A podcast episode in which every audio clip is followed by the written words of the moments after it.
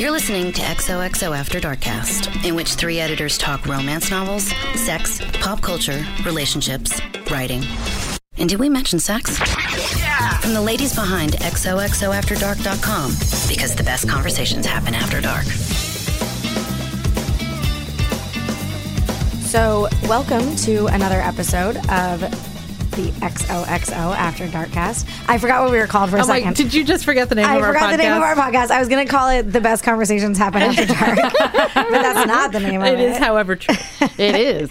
And uh, today we are talking about the importance of reading. And this comes up because a magazine that none of us can remember, but we all saw the article fairly recently. I saw it. Yeah, called out this study that was done. I think of, uh, the study I found, it was about 13 years ago. And, or sorry, No, it was it's about 2013. Sorry. Um, all about how reading fiction heightens people's empathy. And the, the was in the Times. Was it in the Times? Yes. Sorry. So we Yeah, had I all seen this article, could not remember where we had seen it. It was in the Times. Um, but wanted to talk about the importance of reading because obviously we three are huge readers and for me personally, reading isn't just a hobby; it is also something that I think of as a calling. Uh, the the producing of books, the ushering into the world of quality content um, on both a higher, uh, you know, More serious. more or- serious highbrow level and also on a more commercial fun accessible level i think there is real value in that in to bring joy to the world through writing and through storytelling so i wanted So to well talk said. Well know. you know Kate for president. Yay. I know, right? thanks well, she's passionate. I forget. I you so rarely articulate why we do what we Lauren do. and I are so old and beaten down. It's nice like, to have this this fresh vigor. That is me. us. it's nice that you guys still think I'm young. That's I'll take it. But it does um it does matter. And I think we It does are matter. in a period of, of great flux in our country. And I don't want to, you know, get too political because we have people from all ends of the spectrum, hopefully, that listen. Um, hopefully it's not just you godless pagans who tune in. Who liked alcohol? Yeah, exactly. We don't just worship at the altar of booze and sex. We also care about what we do for a living. Right. We do, however, welcome godless pagans. So True, you're- you know, exactly. it's a big tent here. There's room the- for everyone. here at the but um, the, one of the things that brings us all together is that we like to read, and really, what this podcast is about is sharing stories and using storytelling to make sense of the world. And so, I just thought we could spend a few minutes talking about that. Mm-hmm. Well, would you? I, I the first thing that I just want to say is, would you say escapism or reading is a- is is a way to just be somewhere else where you you know it, it's a way again to escape something that makes you unhappy or if there's times that reading goes up. There's a statistic that i think was in this article that reading goes up um, x percent um, if there's social unrest, change in um, government, or things like that. Um, I forget the time of war.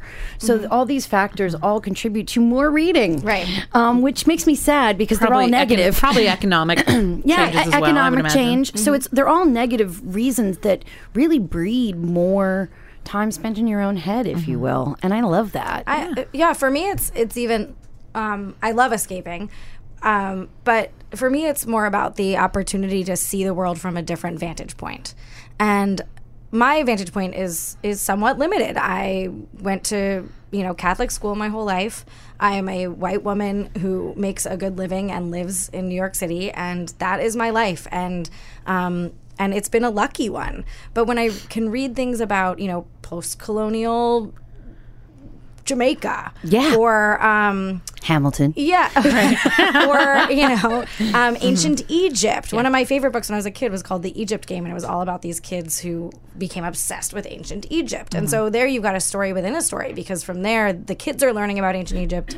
You're also learning about it. It's a middle grade, mm-hmm. um, and things like that. So there are a lot of lives in this world, and we only get to lead one. But by reading, we Oh, can lead so well more said. than one. I, I'm sure I'm not the first person to say. No, but I, I agree because I'm literally thinking, oh, I read that book about Egypt, and then I read that one about the ancient Vikings, and I love that one, and I remember that one because it's history for me too. Right. I find it very mm-hmm. attractive, and to personalize. I guess I'm more interested in fiction, but I love nonfiction housed in a fiction story because mm-hmm. you can go through. I guess to your point about viewpoint or through someone else's eyes, imagining what it was like to live back in mm-hmm. The dark ages or whatever. It's fascinating to me. one of the things that I loved, some of the, I'm going to poorly remember things, so it's sort of like so far in my childhood that it's a vague mist. But I know I had several sort of children's books that were British originally, and I mm-hmm. don't think I necessarily realized at the time. There was one that was Wrinkle called Time? Well, yes, loved that, but there was one that was called the the Mummy Market. Which Oh, yes. has a different name in the U.S. I read now, The think. Market. but it was a and it was a kids. It was like a chapter book, Mm-hmm. you know, so paperback. And the premise was this family uh, of siblings. Their I think their mom had their mom was missing or had died or something. I don't Yeah. know why. Sold But- them? No, Oh, sorry. no. They No, went only my mom to. threatened to do they that. were led somehow through the secret mummy market, and there were all these women. No, they and they were like the different like in. booths. Oh, they, trade. They were mad. They traded. They were in. angry or something, and they traded the mom in, and they got they each got a coin. And I there's, saw like, the movie. Fun Mom. I remember the movie. I didn't know they the did a book. movie. They did a movie? Mm-hmm. But they, you know, so one was like the fun mom, and then they're like, "That's not quite right." So the and first one was kid like uses the- her coin on the fun mom, and the fun mom lets you do whatever you want, and it's like a party. Right, and then you the realize kids hate it. boundaries, please. This is weird. Yeah. And then the, the the little boy spends his on like sportsy mom. Yeah. And sportsy mom uh, does I don't know. Right. Basically, all the moms suck, and then they yes, wish for guess their where it leads mom. back is to I was like, your own mom. The moral of the story is be happy what you have. Exactly. I, I bring it up actually because it was that and some other books. And I love one of the little things I loved is learning just the slang of other Yes. dictions. Mm-hmm. Like you, you're like it's all English. What am I learning? And it's fiction. It's this little story about Right. But um, even just loving lift and dustbin and lorry and. Mm-hmm. Um, I think that maybe helped pave my way for like historical romance Yeah. too, you know, because I love that. Gordon um, texted me the other day and said, I learned a new word today, hoyden. And I'm like, is a great word. It's a great word. How did you not pick that up from me already? That's practically my business. Where did he know? Where did he find Hoyden? And You what know was he reading? I forget what where he got it. I forgot to ask him when he got Hoyden home. is one of It's my a lovely word. favorite. I love a hoyden. I do too. And and I think that really like you're let's say you connected with Gordon over that moment of a, a word that he read that wa- he wanted to share with you. Right. Um and really the whole point of why people write I think. I mean, I think it's an innate desire, and, and artists want to create art, but it's really the only medium in which you can fully inhabit the mind space of another. Mm-hmm. You can be shown something in movies and television, you can listen to music and share in an experience of music, but only in fiction, only in writing, I'll say fiction and nonfiction, can you fully inhabit and be walked through the mental processes of s- mm-hmm. that somebody else mm-hmm. originated and share inside of those. And that's really fascinating and I think holds a lot of value. Oh yeah, I read Stephen Biko's um, Oh, be memoir ages ago. Mm-hmm. Uh, ages ago, I was in high school maybe or whatever. Cry Freedom came out, and it was Mm-hmm. like Kevin Kline and was Denzel. I forget. It was Denzel. Stephen Biko, South African political prisoner, Mm-hmm. and um, I loved the movie. And then it made me really interested to go see the book, which is exactly what we, whenever we have a movie time, we're all like, please go read the book. Go read the book. Um, and uh, I remember um, my mom actually bought it for me for Christmas, Mm-hmm. and my white suburban mom in our very sleepy white suburban town going to the bookstore uh, to say, um, I'm looking for. Biko and and the very kind bookseller being like, I believe you mean Biko, and here it is. Right. Um, and it was fascinating because I mean, talk about uh, um, mind's eye view Mm-hmm. of an experience I was never going to see or feel firsthand. Right. Um, and I was not necessarily like a history book Mm-hmm. reader or a history person, so this was read. It was just fascinating and really um, sunk you right into it, and it was very compelling. And I think too the we work in a marketplace. We are trying to sell a product to consumers and really a luxury product. I mean, I don't think any of us would consider it a luxury, be- because luckily we have enough money to consider it that way. Um, and there are libraries, of course, uh, but we are trying to commodify something that is art and we do that and and I think that it really matters. I know when when I go to buy a book and when you've been uh, the best thing about the book industry is that we know enough people to kind of get us a copy of whatever we want Yeah. if, if we wanted it that way. But I go and I spend my money, money. on books because I do want to support artists and I want to support publishing houses. And I think there's like huge value in reading authors who are not from your own background, um, supporting own voices authors, supporting the work, the hard work of writing by buying a hardcover. Uh, how about the the actual art of making a book that you started to say earlier, Kate? But they're fact checked. Oh, and yeah. there's a level fact checked or copy Mm-hmm. edited or proofread. There's a there's a process that goes on when you buy a book from There a are a lot of jobs being supported. Exactly. by There's a art. process, and I think that there's something to be said for the time and the quality Mm-hmm. that goes into something that you buy in a bookstore. Um, that's really interesting, and you're right. Mm-hmm. Yeah. has a lot of jobs. I think um, you know there are a lot of books out there that that are it's an art. Uh, Colson Whitehead just won the National Book Award. yes. He, cannot wait to read that book. Um, and that is about a time in history that I will never see and an experience that I will never have.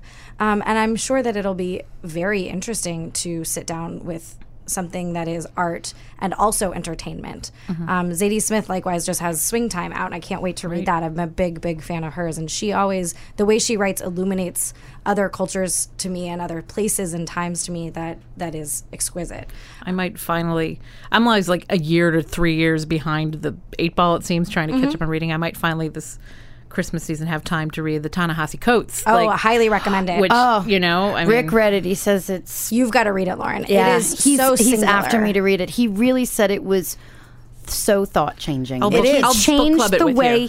he thought. It changed the way I think, for sure. That's what he um, said. And one of my favorite authors, uh, Rebecca Traister, I talk about her all the time because she taught me feminism. But she came in to do a book club in the office when I was an assistant.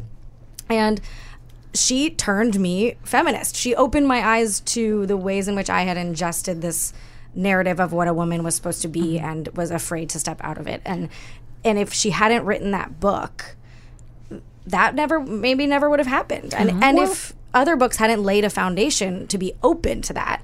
So I just think there's really great comfort and challenge both to be taken from reading.